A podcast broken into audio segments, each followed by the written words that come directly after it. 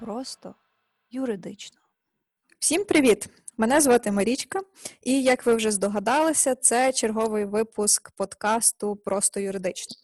Ем, Сьогодні ми будемо говорити на дуже цікаву і практичну тему, оскільки е, я переконана, що практично всі, е, хоча б раз в своєму житті, стикалися з дивними смс-ками, дзвінками е, людей, які себе представляли як спеціалістами у сфері стягнення проблемної заборгованості.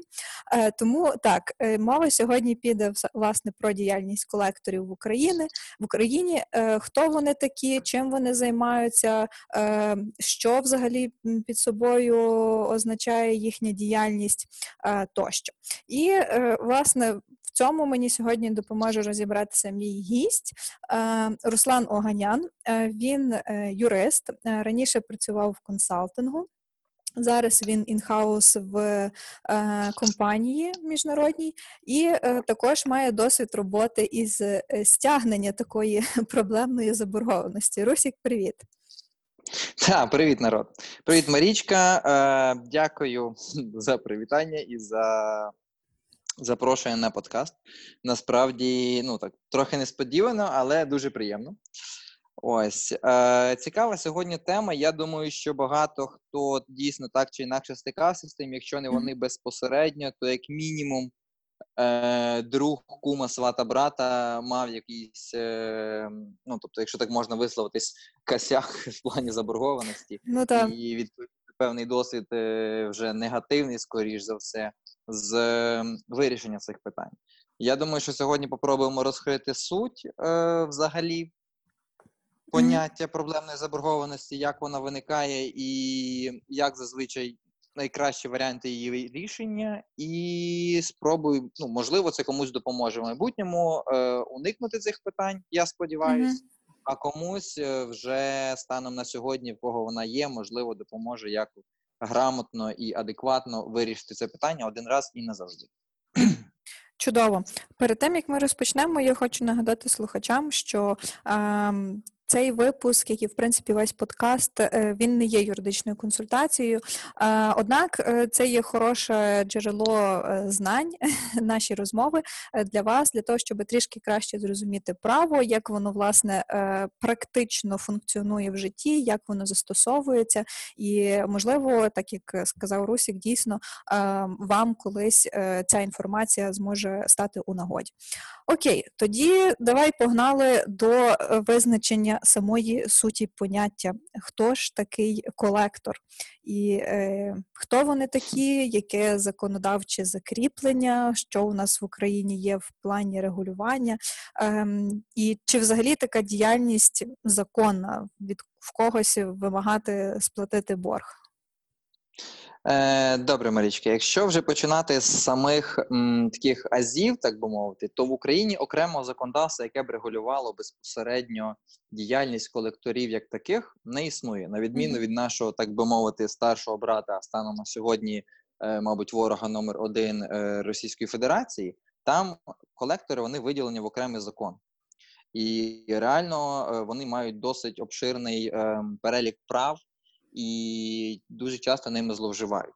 Тим більше, що в Росії, як ми знаємо, то в принципі поліцейська держава, і е, там досить складно з ними боротися. На щастя, ми живемо в демократичній країні, де е, права людини і право приватної власності, в принципі, понад усе. Ну після життя і здоров'я, зрозуміло. Uh-huh. Тому дійсно у нас е, окремим якимось законом чи законодавчим актом діяльність і поняття, взагалі, таке як колектор, воно е, не визначене. Проте загалом це все зводиться ну, взагалі, вся діяльність колекторів, вона в принципі зводиться до глави 47 цивільного кодексу України. Угу. Тобто, ну, грубо кажучи, зобов'язальне право, типу, і все, що з цим пов'язано. Ось, е, власне, е, що треба зрозуміти, мабуть, е, нашим глядачам, які, ну, слухачам перепрошую, та? Угу. які цікавили взагалі, на підставі чого колектори, в принципі, діють в Україні. Здебільшого вони діють по двом е, ну, найрозповсюдженішим схемам: це договір факторингу або агентський договір. Е, якщо розбиратися так ну, коротенько, щоб просто розкрити карти, та, то відповідно договір факторингу, я думаю, що ті, хто ті слухачі, які знають юридичну освіту, розуміють, що це по суті переуступка права вимоги. Е, тобто заміна на підставі цього відбувається заміна кредитора в борговому зобов'язанні. Мгм. А агентський договір це, ну, принципі, е, якщо ми говоримо зараз безпосередньо про стягнення заборгованості, це фактичне передання можливості там і обов'язку е, попередити клієнта про виникнення даної заборгованості і стимулювання його до сплати просто сторонній компанії. Насправді, якщо розбиратися от в суть, в глиб цих проблем, то можна їх поділити там, грубо кажучи, на якісь такі hard і soft е, ну, варіанти стягнення. Soft це фактично е, ну, оцей е, агентський договір. Це найчастіше справа не доходить до суду. Найчастіше це невелика прострочена заборгованість там до трьох місяців, до 90 днів. І просто-напросто великим фінансовим структурам, якщо ми говоримо про якісь великі системні банки, ну можливо, навіть не системні, але просто такі великі банки, великі організації, їм просто-напросто невигідно тримати свій штат так званих званарей російською мовою, які тупо продзвонюють людей і попереджають їх про виникнення даної заборгованості. І другий етап це вже, ну я би їх так роз, розподілив. Типу, це вже от скоріше цей е, ну, такий важкий етап, та, коли відбувається безпосередньо переуступка права вимоги. Е, найчастіше це відбувається або на етапі, коли вже софт не допомагає, і треба якось впливати на, на боржника. І таким чином банк або будь-яка інша фінансова організація вона намагається оптимізувати свої витрати. Тобто, скоріш за все, вона подала позов до суду, заочно його виграла і тоді продала право вимоги. Е, Це найдешевший варіант.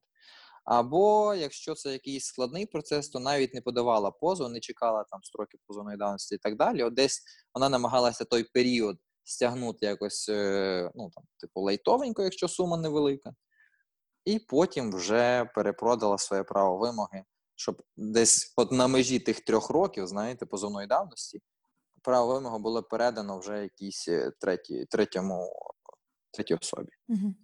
Тобто, Ось, якщо за так коротко. Мгм. Та якщо за цим е, другим варіантом, тобто я розумію, що фактично десь е, оці відносини е, кредитор-боржник е, між реально компанією, стосовно якої виник борг, він припиня- припиняється, і відповідно тут уже активно без участі цієї компанії в гру вступають так звані ці колектори, і вони починають вже далі собі стягувати з тих кінцевих боржників кошти. Все правильно. Е, єдиний виняток стає: ну, треба розуміти, що ну, доцільність судового стягнення е, вона є у випадку, коли це коли ця заборгованість складає там ну, якусь крупну суму. Е, я не, не буду говорити там якісь базові поняття, бо для кожного з нас е, крупна сума це ну, абсолютно різний набір цифр. Та? Мгм. Для когось 100 гривень велика сума, для когось 100 тисяч, то типу капля в морі. Але об'єктивно е, треба розуміти, що витрачати свої сили фінансової організації на спори, там, де там не знаю, 10, 15, 20, 50 тисяч гривень стягнень, немає сенсу. Відповідно, ну фінансові організації великі, вони намагаються судитися тільки з тими боржниками, у яких а є майно. Б. Сума боргу передбачає, що е, компенсація судових витрат і витрат на правову допомогу вона компенсується повною мірою, і об'єктивно у цього боржника є що е, ну, йому є чим жертвувати. Відповідно, він зацікавлений або домовитися Мгм. десь в процесі судовому, або за рахунок його майна, все-таки в період ну, після виграшу е, погасити всі ці е, витрати безпосередньо кредитора. Мгм. Ось, якщо ми говоримо про маленьких, там в основному це якісь споживчі кредити е, або кредитні ліміти на картках. Дуже багато з людей, хто помилково навіть в них зайшли. Ну, Типу, От, якщо е, так на прикладах там взяв кредит телевізор, це тобі приклад споживчого кредиту, і там Так, ну повертаєш. найчастіші або проблеми той самий монобанк, е, де зловживаєш е, 60 днів і більше. 100%. Ну, Монобанк насправді досить непогано в тому плані справляється, і якось так. Плюс-мінус я ще не чув випадків, щоб вони передавали комусь свої справи на Угу. е, ну, тобто відступлення прав вимоги по своїх там кредитах проблемних, або е, десь якимось е, агентам передавали свої справи на продзвон. Таких випадків ще не чув. Але дуже часто, е, принаймні раніше, от в період там з 2007 по 2011 рік, дуже часто банки зловживали тим, що вони в своїх е, договорах користувацьких на видачу е, карток зарплатних, до прикладу, Угу. вони не вказували клієнтам, ну або дрібним шрифтом прописували те, що е, дана карта вона має можливість іти в мінус, або вона взагалі має там, е, ну скажімо, кредитний ліміт там 5 тисяч гривень. Це зазвичай обговорювалося з роботодавцем, який заключав договір з банком, який видавав, ну який був емітентом цих кредитних карток. І дуже часто працівників не попереджали. І е, багато ну, на той момент програми банківського, ну там осо, особистий банкінг, та цей е, він не був настільки розвинутий, як сьогодні. Відповідно, клієнт, заходячи в там, е, всовуючи свою картку в банкомат і перевіряючи стан рахунку, він бачив там, наприклад, до авансу ще не знаю там 10 днів, а він вже бачить на своєму рахунку там 7 тисяч гривень. Він не знає, звідки вони там взялись, думає, ого, мабуть, бухгалтерія помилила. Ну, в ладошки там тер руки і пішов їх витратив. А через е, і дуже часто банки не попереджають ні про кредит, ні про пільговий період там в кілька місяців, щоб він їх закрив, ні будь-що інакше. А потім, чекаючи півроку, коли ну там нічого не стається, він вони просто до нього звертаються і кажуть: малой чоловік, у вас типу заборгованість там в вигляді там 10 тисяч гривень. Оскільки, е, якщо дивитися на прозорі відсотки, да, нам всім обіцяють в картках кредитних, що там відсоткова ставка буде там 2,5 або 3,5% відсотки на місяць, та? але майже в усіх е, договорах на обслуговування цих кредитних карток зазначено, що у випадку прострочення виплати місячної там фактично дубль, е, ну, тобто множиться на 20% за користування кредитом.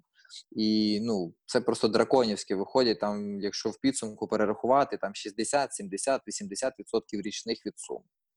Ого. Відповідно, банки таким чином тоді, принаймні, зловживали. І дуже часто те, що ми зараз у 2020 році бачимо у вигляді жорстко прострочених кредитів і таких жорстких якихось е, боржників, це люди, які ще тоді, не розуміючи системи, не розуміючи взагалі звідки в них виник той борг, вони от досі якось переховуються, уникають виплати, і там у них зараз е, скажені пені і відсотки понараховувались. Хоча всі ми знаємо, що там фактично сума відсотків пені не може перевищувати тіла заборгованості, але але але Ага, ну я власне Так, хотіла в тебе прошу. запитати стосовно цієї крайньої межі, е, до якої може досягати така, е, ну точніше, такий відсоток е, е, за користування кредитом і за пеню. Ну але в принципі, так, ти вже це коментував, що Насправді просто не пам'ятаю, яка точно стаття цивільного кодексу, але вона там передбачає, що пеня штрафні санкції вони не можуть перевищувати суму тіла е, кредиту. Відповідно, дуже часто в моїй практиці були випадки, коли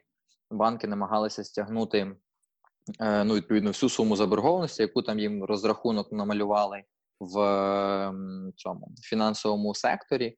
Але потім через суд ми просто-напросто скасовували всі ці штрафні е, е, санкції і пені, і просто залишалася фактично сума заборгованості і Мгм. там певні штрафи, які були там до крайньої межі. Е. Ось це розповсюджена практика зловживання банків. От і все. Мгм. І це та ситуація, чому банки потім, ну от здавалося б, за безцінь продають ті кредитні договори. Та? Мгм. Е, того, що насправді там по тілу кредита не ну, тобто тіло кредита досить велике, і, але пе- пені і штрафних санкцій там, типу, набагато набагато більше. І здавалося б, що нібито з людини можна стягнути образно там 300 тисяч гривень, але об'єктивно тіло кредита 50, і тобто фактично тільки 50 можна з нього ще злистати потім як е, штрафні санкції, якісь пені і додаткові якісь там е, санкції і виплати. Мгм. Ясно. Ось. Е, я ще, знаєш, хотіла повернутися до питання е, правової підстави функціонування таких от фінансових установ, скажімо так. Тобто, якщо е, ну, фактично їхня діяльність десь на межі із законом, оскільки немає профільного закону, який би регулював е, діяльність таких, ну як це правильно сказати, колекторських фірм, тощо, то як вони зазвичай функціонують, тобто там що вказують в вкладах, чи це просто реєструється як, як фінансова установа. Е, насправді так, вони реєструються як фінансова установа, і для того є, до речі, досить жорсткі обмеження в плані реєстрації. Тобто, там, наприклад, ти чи я, ми не можемо, ну, теоретично можемо зареєструвати, але там є вимоги до статуту, і є вимоги до, е, по-моєму, а, якщо не помиляюсь, до віку, яким повинен, ну, і до віку освіти, які, ну, це не точно, якщо чесно, але в плані статуту обов'язково. Там є вимога, якщо чесно, зараз не пам'ятаю, дивився кілька років тому, ми там розбирали з моїм колегою, і була вимога чи 500 тисяч гривень, чи 5 мільйонів гривень Ага. треба було внести в статут капітал. для того, щоб е, заснувати та для того, щоб заснувати безпосередньо фінансову організацію. Ось суми такі, типу, запредельні в розумінні звичайної цивільної людини, яка ну там, типу, не, не є якимось там магнатом. І потребує досить значних вливань. Зрозуміло, що такі компанії вони не створюються там дяді Васі, тьоті е, Олі, якимось, які ніколи нічим не займались, продавали фрукти на базарі, а потім вирішили піти в колекторський бізнес. Частіше за все, принаймні із тих е, компаній, які мені зустрічались, більшість засновників таких компаній це колишні працівники банків. Е, більшість з них працювали там або були співзасновниками, або акціонерами, або працювали в службі безпеки якихось великих структур, великих банків. Угу. Окей, тобто це люди з відповідною, скажімо так, освітою і досвідом, як все ж таки. Е, я думаю, тут навіть більше не освіта грає роль, а просто розуміння ведення бізнесу. Мгм. Ну, так, десь воно логічно, що людина, яка, скажімо, прийшла після роботи з банку, е, що вона буде розуміти, як це все функціонує, і, скажімо, десь hard і soft skills в такої людини е, мають бути відповідні для того, щоб працювати в такій установі. Тим більше бути власником. ось е, hard і soft скілів хотів якраз ти нагадала, трошки згадав, що насправді більшість цих ем, так званих колекторів їх е, навчають, як правильно спілкуватися з людьми. Е, не просто спілкуватись, а як знаходити слабкі точки. Е, ну, да, як казали е, Архімед, Ньютон, найдіть мені точку опори, я переверну е, мір. Е, не пам'ятаю про це, хто з них конкретно, але я думаю, що суті це не змінить. Е, суть яка е, в моєму вислові? Хороший аналітик е, психічного стану опонента зможе знайти ключик до того, як, як його змусити все-таки погасити заборгованість. Ну, не те, що в моїй практиці, але серед моїх знайомих об'єктивно знаю, коли там якийсь типу, чотирьохюродний брат боржника, який взагалі ні сном, ні духом про те, що там у якого у його якогось далекого родича був якийсь там кредит по якійсь там карці, в якихось там смішних 5, 8, 10 тисяч гривень, закривав за нього цей борг. Фактично безпідставно, того що ну всі ми розуміємо, що е, ну скоріш за все, що той далекий родич дав його номер телефону просто для галочки. У Мгм. 2007-2009 роках вимоги по забезпеченню кредита були дуже дуже мінімальні, і до банків насправді вимоги були дуже мінімальні по гарантійних внесках, типу, які повинні там залишатися і так далі. Відповідно, е, ну, видавались кредити об'єктивно, типу, наліво, направо, всім підряд. Мгм. І дуже часто була практика, ми колись проводили таке внутрішнє розслідування. Дуже часто була практика, коли безпосередньо менеджери банків зловживали службовим становищем, видавали кредити там бабкам, дідусям, яким по 80 років, яких дохід тисяча гривень, видавали їм 50 тисяч доларів кредиту на 5 років. Просто через те, що е, ну, він мав на цьому відкат, а Б бонус офіційний від держави. Е, Ну, е, господи, перепрошую, від банку, установи, Мгм. в якій він працював. Тоді працювала пряма залежність бонусу працівника, який видав кредит, від суми, яку він видав. А вимоги до забезпечення і так далі були дуже дуже мінімальні. І вимоги до банків по контролю зі сторони НБУ на той момент теж були мінімальними. Власне, що і призвело до такого банкопаду в 2014-16 роках, коли сталася ця друга масштабна криза в Україні. Ну, взагалі, е, цікава насправді історія. е, За цього далекого родича чотирюрного брата, е, оскільки ну, немало є таких випадків, коли ну, фактично ти можеш опинитися аля як поручителем когось е, за його кредитним зобов'язанням. Е, Так. Там, ну, Знайома історія, і, до речі, ну е, забігаючи наперед, скажу, що навіть в цій організації, де я зараз працюю, у нас є, ну і в принципі такі маленькі бухгалтери, які роблять свою невеличку роботу там з маленьку ділянку, і ну дуже часто там працюють люди такі вже старшого віку. мгм. І якраз нещодавно була така ситуація. До мене підійшла, не буду називати ім'я, моя колега, Е, який вже трошки там за 50. І відповідно е, з такими сльозами на очах сказав, Боже, мені телефонують вночі, позаробочий час, третій ночі, кажуть, що там прийдуть, спалять мені хату, якщо я не поверну 3 тисячі гривень за якогось Іваненка Івана Івановича, якого я в житті не знаю. А насправді, потім, коли ми почали, ну мені стало просто цікаво, треба допомогти колезі. І виявилося, що е, колись вона працювала в колгоспі, її знали там місцеві, ну взагалі місцеві жителі, і якась там односельчанка, знаючи, що вона бухгалтер в колгоспі, а тоді це була типу поважна людина е, Ну, соціумі, та-та. е, дала їй номер телефону як поручителя по дрібному споживчому кредиту. І ну, хоча насправді ніяких документів е, в неї не брали в моєї знайомої, ніяких дзвінків про те, що вона підтверджує, хоча б хоча б дзвінків усних, та якийсь би запис був. Тобто ніяких підтверджень з її сторони, що вона добровільно погодилася бути поручителем по даному кредиту, не було. Проте номер телефону взяли. Пройшло там благополучно років, не знаю зараз скільки вже з того моменту, три чи чотири. І зараз вони її десь знайшли в базі і почали її це тероризувати.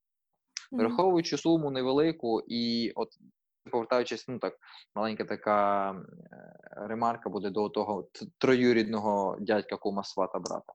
От вона настільки була вимотана цими дзвінками вночі і ввечері, і постійними погрозами, що вона була готова. Тих три тисячі гривень для неї це не, не є якась там е, надзвичайна сума, і фактично була готова заплатити. Але ж е, кожен з нас розуміє, що по факту це вже десь межує з е, кримінальним кодексом, там яка у нас 355 стаття примушення до виконання, да?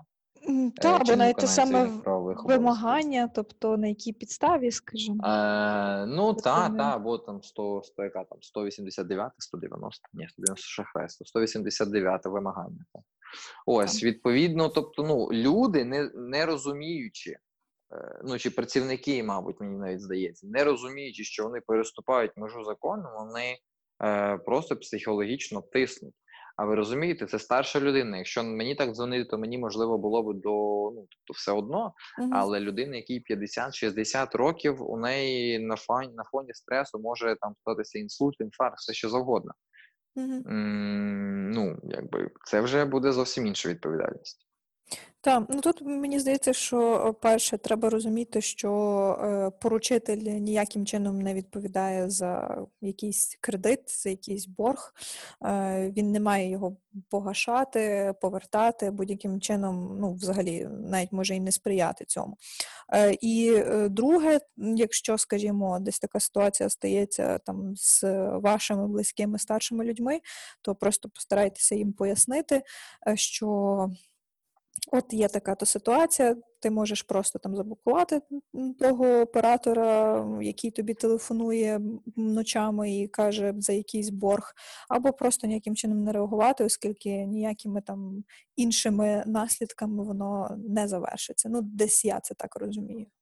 Все правильно, Марічка. Ти дуже правильно розумієш, в форматі наслідків то 100%.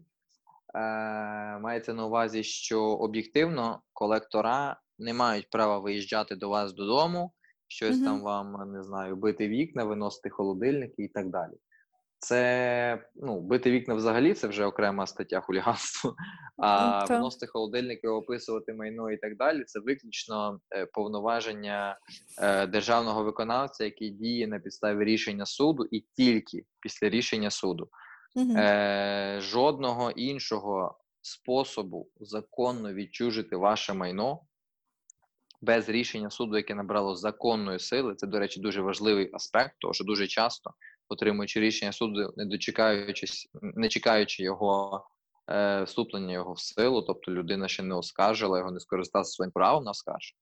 Ем, і колектора вже приїжджають, тикаючи всім в обличчя рішення суду, ну, роздруківку з сайту, і е, намагаються ну, тобто, цим змусити людей як можна скоріше там або погасити заборгованість, або там мало не, не виносячи там його диван і, і, холодильник десь десь собі вже там на перегріте місце. Мгм. Ось треба розуміти е, певні е, аспекти захисту. Перш за все, ви живете в правовій країні, і об'єктивно, якщо особа хоче, ну неважливо юридично, фізично, з вас стягнути певний борг, і вона не може з вами домовитись, ну, по-людськи, скажімо так, так? Мгм. Е, будь ласка, суд, рішення, виконавче, ну тобто і виконання рішення суду. Єдиний правильний метод. Будь-який інший спосіб стягнення, е, без сумніву, можете звертатися до правоохоронних органів, безпосередньо до поліції з е, заявами про те, що вам погрожують з таких то номерів. Якщо чесно, це не дуже працює, але хто знає, можливо, десь воно е, допоможе хоча б у вашій ситуації. Якщо до вас приїжджають якісь там колектори на місце, намагаючись там тиснути на вас фізично, так само не відкривайте нікому двері. Якщо це навіть державний виконавець там буде присутній, то в принципі ви можете йому теж не відкривати двері для того, щоб потрапити всередину, він повинен буде викликати патруль поліції тільки в присутності поліціянтів він зможе пройти всередину і тільки в присутності свідків, десь там описувати якесь ваше майно. Але насправді, ну, по практиці дуже рідко хто це реалізовує, тільки проти якихось занадто злісних е, неплатників. Того, що, ну, самі розумієте, проникнення в чуже майно не дуже позитивна ситуація і рішення. е, Ніхто не хоче з цим зв'язуватися, якщо чесно. М, Та, однозначно, тут воно ще може породити додаткові якісь е, проблеми і суперечки Так, так, в цьому так. випадку. Це розуміють всі, і, і навіть мені здається, навіть самі поліціянти, десь хтось там мав якийсь кредит, і кожен ставить себе на місце того нещасного боржника. Е, ну, зазвичай, ну, не можна казати нещасний боржник, оскільки людина здебільшого ну, свідома, і вона свідомо бере ризик на себе, беручи чужі гроші. Зрозуміло, що типу витрачаєш чужі, а віддаєш свої, але ж тим не менш, давайте залишатися якось там в правовому полі. Угу, однозначно. Е, якщо говорити трохи не про, не про правове поле, зокрема в контексті, скажімо, е, ймовірного відкриття кредиту на ім'я якоїсь іншої особи якимось зловмисником. Наскільки це в принципі реально, і е, якщо це в принципі реально, то як можна це попередити? Е, Насправді попередити, ну, це дійсно реально. Слава Богу, це не є надзвичайно розповсюджена е, ситуація в країні, оскільки загалом це можна, можна довести. Так чи інакше можна довести, що цей договір був укладений не вами особисто. Да, це додаткові затрати фінансові на експертизу, на суд, але на правову допомогу, але безумовно воно того варте. Е, частіше за все цим зловживають недобросовісні мікрозайми. Вони десь з відкритих джерел, якщо, до речі, тут знову ж таки дуже багато перекликається з темою, яку ви обговорювали з Юрієм Репетою Угу. стосовно персональних даних і Так. захисту персональних даних. Тому що ми бездумно е, завантажуємо свої там скан-копії паспортів, ідентифікаційних кодів, основну пошту, до якої прив'язані більшість ваших акаунтів, номери телефонів і так далі, е, десь на якихось, е, вибачте, на слові лівих, якщо так можна визначити, сайтів. Угу. А потім дивуємося, чому на нас відкрили кредит в якомусь там образно манівео. Ну, Е, та швидкі гроші. Так, відповідно, да, такі ситуації трапляються. В моїй практиці досить рідко, але, але були. Того, е, звичайно, що дивіться, куди ви завантажуєте, на яких сайтах ви розповсюджуєте особисту інформацію про себе. У випадку втрати особистих е, документів, підтверджуючих вашу е, особу, типу паспорт, код, е, обов'язково відновлюйте їх в встановленому законному порядку, тобто подавайте в газету е, оголошення про дату, коли і як було втрачено ці документи, і один екземпляр обов'язково зберігайте в себе вдома, оскільки ніколи не знаєте, коли вам знадобиться, і у випадку, коли хтось знайде ці паспортні дані і десь у якогось чорного нотаріуса або десь такого недобросовісного кредитора оформлений кредит на невелику суму на ваше ім'я, то принаймні ця публікація в газеті буде підтвердженням для вас, що ви дійсно мали місце втрату ваших е, документів, і якийсь зловмисник ним скористався. Е, окей, я от е, насправді натрапила в інтернеті на такий, скажімо, ресурс, який називається Українське бюро кредитних історій. Ну тут, е, попри те, що я так розумію, платформа пропонує е, дізнатися, чи готові кредитувати вас кредитори, якщо так, то які, вона також пропонує перевірити власну кредитну історію. Е, ну, я насправді не пробувала, бо я просто не хочу свої дані якісь взагалі завантажувати на будь-які непонятні ресурси. Але е, тим не менш, наскільки, як ти вважаєш, е, ймовірно, і можна дізнатися от про такий кредит, зокрема, в першу чергу, е, той, який був укладений і взятий не тобою, на якійсь такій подібній платформі. І чи взагалі можна дізнатися про такий кредит ще до того, як до тебе вже почали звертатися такі колектори про стягнення якогось боргу? Теоретично можливо. Всі е, кредити, які видавалися, ну тобто фінансові компанії, вони мусять звітувати е, безпосередньо до НБУ про кількість там виданих кредитів і так далі, які вони ну про свою діяльність загалом. Відповідно, і більшість банків я просто насправді знаю одного з засновників цього бюро кредитних історій. Таких А, організацій є декілька, але я колись з ним співпрацював в 2014, мабуть. Ну і логіка насправді дуже зрозуміла. Більшість банків станом на сьогодні підписали угоди з таким ем, з такою кредитною історією, е, ну з таким е, з цим підприємством, Мгм. і вони просто звітують йому про кількість виданих кредитів, звітують про е, своїх проблемних е, клієнтів, і ем, дана організація вона просто акумулює цю інформацію і виводить е, банальну статистику. Враховуючи, що кожен з нас підписуючи кредитний договір або договір користування карткою, він підписує там, ставить галочку про те, ну, знаєте, як всі права користування, типу, прочитайте, будь ласка, і ніхто не читаючи ставить галку. Е, Тут така ж сама історія про використання ваших даних, і ви надаєте добровільно, беручи кредит, ви надаєте дозвіл використання е, ваших персональних даних з метою оптимізації і там бла бла бла бла бла. Е, Суть в тому, що банк, який видав вам кредит, або фінансова будь-яка фінансова установа, яка видала вам кредит, вона має право е, поширювати інформацію про вас, про суму вашої заборгованості і поточний стан даного кредиту. Це зазвичай це є обов'язкова умова будь-якого кредитного договору або ну, такого договору позики. Е, Я маю на увазі фінансових установ безпосередньо. Е, тому е, дійсно в них можна звернутися, і якщо говорити про всеукраїнське бюро кредитних історій, то да, інформацію, ну, типу, 90, там, мабуть, 8% з того, що ви отримаєте інф- коректну інформацію по стану е, там, е, с- своїх боргів на сьогодні. Єдине, що я хочу вам сказати, маленькі кредитні е, спілки, які не підписали угоду з таким кредитним бюро, туди інформацію ясно, що не подають.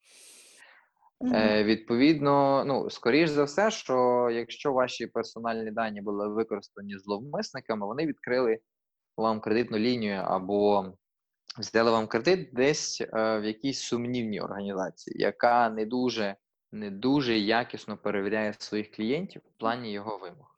Ну, тобто, в Е, нормальному банку е, такого, такої Ні, ситуації. в нормальному банку ні, того що зараз, е, слава Богу, станом на 2020 рік прийнято дуже багато а, безпосередньо вимог НБУ стосовно особи, які видає кредит, і там в плані її забезпечення і 10 разів перевіряють. Мгм. І зазвичай зараз кредит отримати без застави будь-якої дуже важко, а будь-яка застава вона тобто проходить через нотаріуса. Відповідно, способів, ну тобто, взяти кредит якийсь на якусь більш-менш е, вагому суму Мгм. без вашого відома дуже важко. Е, Скоріше за все, це можливо зробити в якихось мікро е. От в ломбарді десь це можна зробити, в якихось таких мікрокредитних заставах, там, де у вас іде 2000 річних відсотків, там, ну, може, не 2000, може 200-300 річних, то да, там 2000 гривень можна взяти, буде під лівий паспорт. Угу. При цьому Е. тисячу віддати менеджеру. Це, та, ну, так. це от, власне, і спокуса в таких, мені здається, е, а-ля Манівео, там, я не знаю, як вони там ще називаються, різні є ці всі. Ну, це просто так, багато платформи. реклами, воно у всіх на слуху станом на сьогодні. Так? Так, що ти фактично можеш отримати гроші отак вже зараз, без будь-яких гарантій. Ну, в першу чергу, це і тебе теж має насторожити, що якщо тобі так просто дають гроші, значить так просто можуть забрати Е, ну, більше. але я скажу, що система працює, того що у нас був колега на роботі, Мгм.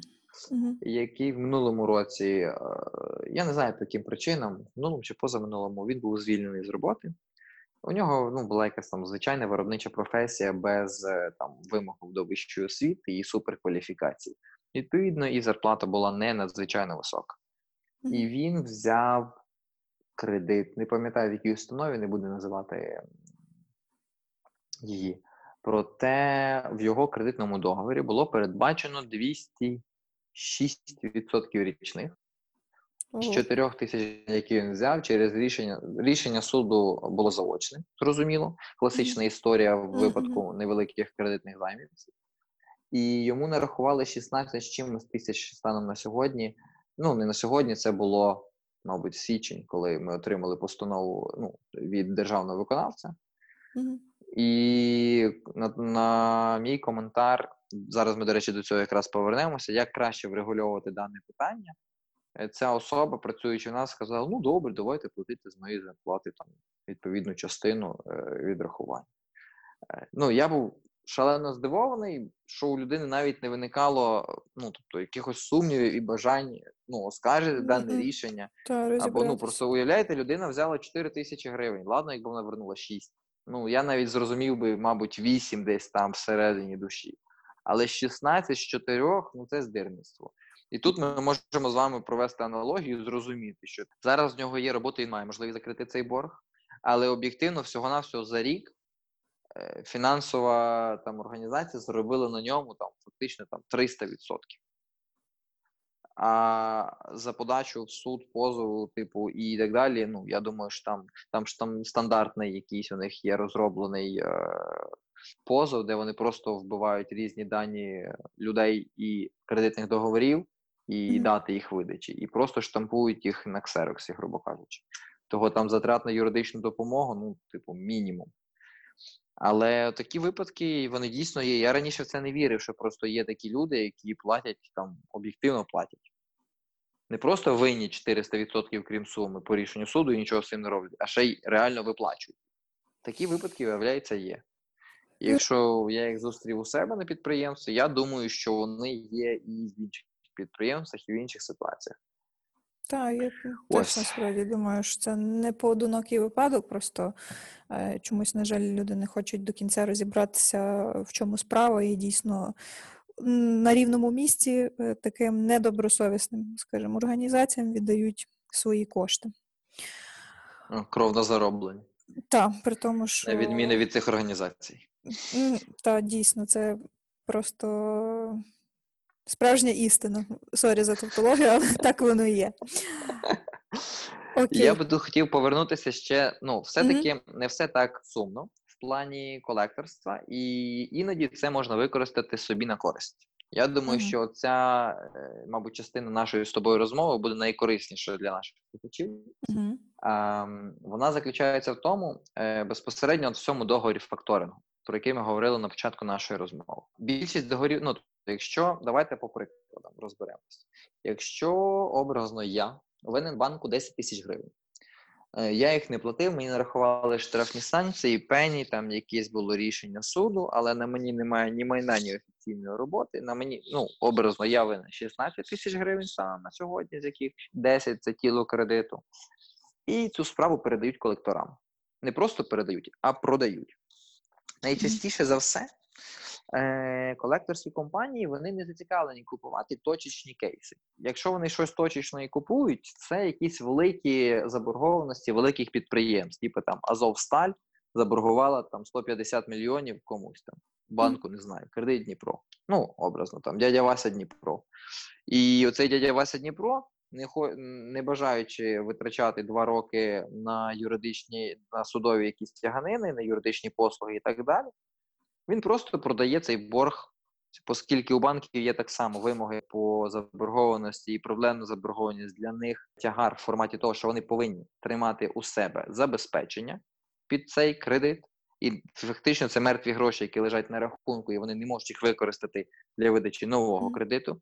Їм вигідніше за якийсь невеликий відсоток від суми заборгованості продати даний кейс факторинговій компанії, ніж мати на балансі вісяк, так би мовити, у вигляді проблемного клієнта з такою великою сумою. Ось. Тому серед банків середні і великі, вони зазвичай за кілька років назбирують собі проблемних е, клієнтів. В середньому по Україні статистика каже, що це там близько 12-15% кредитів. Це так чи інакше проблеми з простроченою заборгованістю. Вони назбирують найскладніші варіанти і потім формують їх в окремі пули. Тобто, е, ну, загальний кейс по вимогам може стати там, не знаю, 2 мільярди гривень. Мгм. При цьому його продають факторингові компанії, скажімо, ну не знаю, за 10 мільйонів гривень. Залежить від того, який там клієнт. Ну, за 10, за 20, за, за 50 мільйонів гривень. Тобто, в масштабах да, співвідношення потенційного виграшу компанії і тому, що вони заплатили за весь пул, ну ви самі розумієте, да? співвідношення. Е, Іноді, звичайно, бувають ну, менші пули, тобто там, ну, але з більш ліквідними клієнтами. І відповідно там теоретична сума стягнення там 100 мільйонів гривень, а продається вона там за 2 мільйони. Тобто за 2% від загальної суми. Відповідно, у нас, як у боржника, беремо себе зі сторони боржника, виникає логічне запитання: якщо кредитор помінявся, по-перше, заміна кредитора, тобто ем, повідомлення боржника про заміну кредитора зазвичай лягає на первісного кредитора.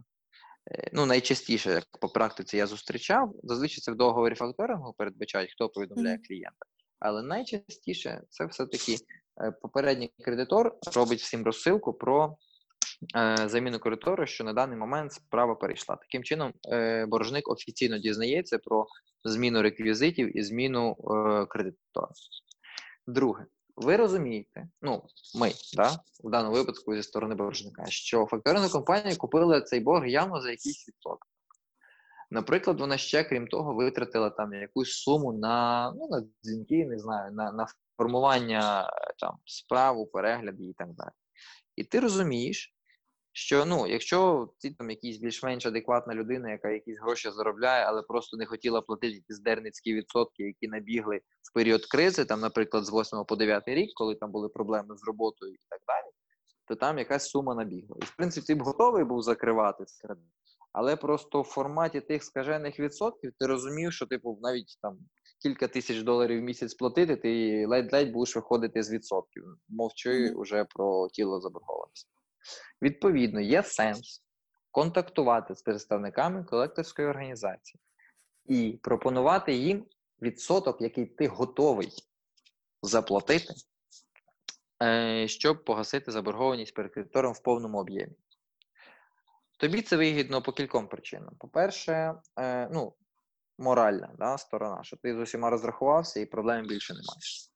По-друге, в світлі змін, які е, повинні бути прийняті в українському законодавстві наступних там, от я думаю, в межах місяця про блокування рахунків, якщо ти висиш е, в реєстрі боржників будь-яких, Мгм. і автоматичне блокування виїзду за кордон, в принципі, не по рішенню суду, як це було станом на сьогодні, і то тільки в випадках суд дійсно забороняв виїзд за кордон, а просто автоматична система.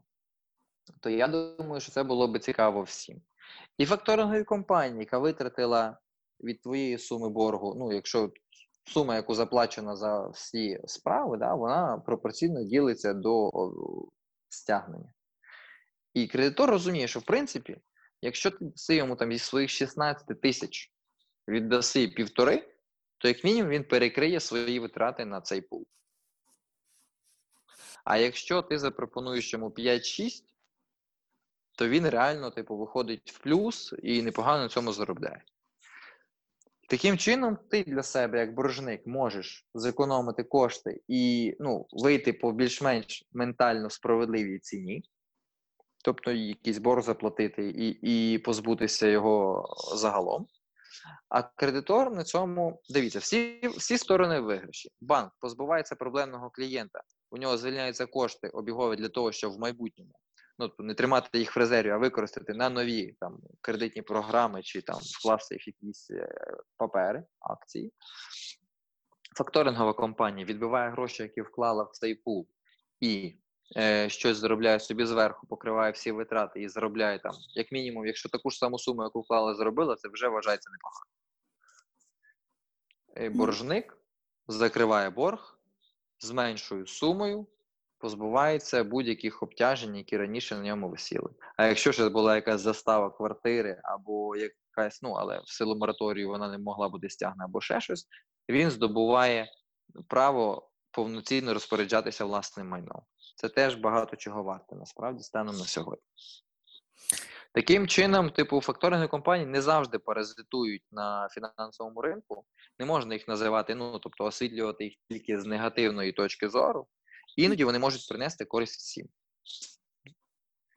Головне в цьому, ну, цього правильно ставитися і правильно в цьому розібратися. Е, так, я з тобою насправді цілком погоджуюсь. До речі, дуже цікавий алгоритм. Насправді, якщо дійсно е, таким чином іти його застосовувати, то я переконана, що більшість е, боржників, е, які от там зараз, скажімо, є, мають заборгованість, вони би могли набагато легше і простіше покрити свою заборгованість, тому що, перше, вони би ну, загалом погасили свій борг таким чином.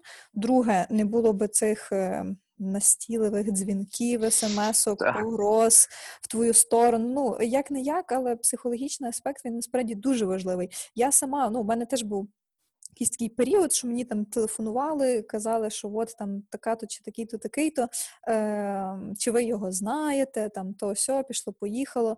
Е, і може, скажімо, людина це робила абсолютно не зі зла. Вона просто робила, тому що це її робота сидіти і дзвонити, і, і дізнаватися, і питатися. Але мені це настільки набридало, що я просто десь, ну можливо, трішки і занадто емоційно відповідала, блокувала ті всі номери. От. Так, і це теж відбувалося і вночі, і у вихідні дні, тобто в будь-який такий час, який є, скажімо, найбільш незручний є е, для мене. Е, тому так, насправді ну, десь не можна, як ти кажеш, розглядати виключно з негативної сторони. Е, це з одного боку, а з іншого боку. Також треба розуміти, що, скажімо, в цей момент, навіть коли до вас телефонують і пишуть, е, це не є кінець світу. Просто найважливіше, що потрібно зробити вам, це е, залишатись холоднокровним, е, логічно розібратися, в чому ситуація, і коли ви розумієте, що це просто там чи не, не стосовно вас телефонують, чи, чи, там ну будь стосовно чогось іншого, то просто заспокоїтеся. Якщо це набридає, то ви можете заблокувати номер. Якщо ні, то просто ігнорувати. От, от і все. Якщо ще маленьку ремарочку скажу стосовно цих дзвінків і блокування, найчастіше компанії вони використовують, ну, колекторські, вони Мгм. використовують IP-телефонії, відповідно, у них там, типу, під сотню може бути номерів, і всі блокувати неможливо. Якщо ви будете з ними сваритися, і оцей весь жовч, так би мовити, та, оцей весь негатив на них виплескувати, як от ти тільки що сказала, як іноді мала, мала місце в твоєму житті. У мене Е, дуже стресова нічого- робота була при цьому, тому я це виправдовую. чого. В якійсь мірі щось таке можна прийняти, але тим не менш. Е, Це об'єктивно не працює. Е, Навпаки, ви дратуєте людину, яка сидить з того боку телефона, і просто посадова особа і немає ніякого особистого інтересу вам телефонувати. І просто-напросто вона може вас навпаки поставити ще раз на додзвон, типу, хай вас подовбуть ще трошечки. Логічніше просто спокійним голосом буквально сказати там 3-4 слова, що типу, це не я, я такої особи не знаю, типу, sorry, папа. І таким чином вони в себе там в системі будуть відмічати той факт, що типу це не контактна особа, помилковий номер. Там з десяток дзвінків буде, потім алгоритм роботи ц- будь-якої IP-телефонії він побудований так, що якщо коментар під даним телефонним номером стоїть, що типу ця особа не контактна і так далі, його просто прибирають з періодичних продзвонів. А чим ну а, але ж розумієте, все залежить тієї особи, яка до вас подзвонила. Якщо ви будете йому грубіянити, казати, що ах ти козьол, не дзвони сюди більше, він візьме просто, типу, ну, порже і поставить вас ще раз набрати через півгодини. Тобто, і це треба розуміти. А і вже збивається формула, да? бо він там може вибрати, типу, можливо, знає боржника І все. І вам будуть дзвонити півроку. А таким чином, якщо ви будете лояльними і адекватними, то ну, 5-7 дзвінків вам подзвонять, потім ваш номер викинуть зі списку. Десь через півроку чи там місяців через три вас наберуть ще раз, ви підтвердите ще раз, що ви його не знаєте, і ваш номер, в принципі, видалять з бази. Ось і все. Того най, ну, як, як і в житті, як і в будь-якій іншій дивній ситуації, спокійна і розмірена е, реакція на подразник дасть вам набагато більше е, результату і е, якогось такого пози- позитивного вирішення завдання, ніж ота вся агресія, яка якої і так в цьому світі більше ніж достатньо. Так, або просто, як то кажуть, відповідайте по Фройду. Я вже просто розказувала комусь в одному з епізодів, що до мене подзвонила якась жіночка на робочий телефон, ну, незнайомий номер. Відповідно, я взяла трубку, тому що ну, мало там хто би міг телефонувати. І вона тут така на автоматі Мгм. запитує: а ваш чоловік, чоловік возить шутер? І я на автоматі відповідаю: у мене нема чоловіка, до побачення. От і все, поговорили. Всі, в принципі, лишилися при своєму. І не збрехали ж, правда? Та, і не збрехала, і в принципі нікого не розізлила, як ти кажеш. Ну, вона мені більше не дзвонила після того, та й добре. Отак. То взагалі був якийсь продажник, знаєш, типу. Та продажник вам. Ні, ну ситуації трапляються різними. Просто е, ну, треба розуміти, що ситуація в країні не, не, не стабільна. Ситуація в світі ще гірша, ніж в країні. Е, тому О, ну, залишайтеся людьми в будь-якій ситуації. І пам'ятайте, що незалежно від того, е, ну там, типу, це кредитор чи не ну там колектор, чи не колектор, чи хтось інший, будь-яку ситуацію при бажанні завжди можна викрутити е, собі на користь. Просто треба логічно подумати, як це зробити, і рішення до вас прийде. Я в цьому впевнений.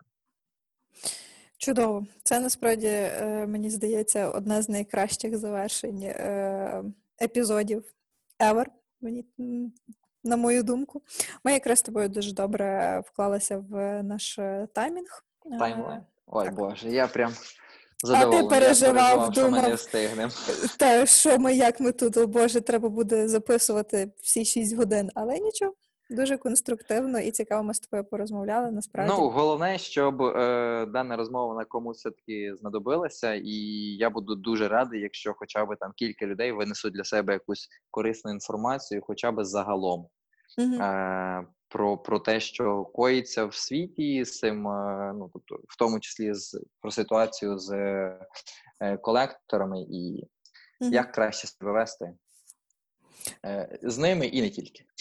Так, ну, власне, метою цього подкасту і є е, коротко, е, скажімо, просто інформувати слухачів про різні практичні, е, доволі такі розповсюджені е, житейські теми. Е, я дуже тобі дякую за участь і за справді класну структуровану інформацію е, на цю тему. Нашим слухачам я дякую за те, що ви послухали. Я теж сподіваюся, що вам було цікаво і ви для себе винесли е, багато корисної е, інформації. І наостанок ще від себе додам, що е, все ж таки вже сьомий епізод. Якщо ви не слухали інші випуски, то запрошую вас послухати. Якщо вам сподобався цей випуск, то підписуйтесь на канал, ставте сердечка, поширюйте вашим знайомим друзям. І пишіть коментарі, ваші побажання, е, що вам сподобалось, що вам було цікаво. Можливо, у вас є ваші пропозиції до наступних тем. Е, Ну і позначайте нас у ваших сторіс і постах. Ми це дуже любимо. Е, Тому так, е, Дякую, Марічки, що запросили. Дякую всім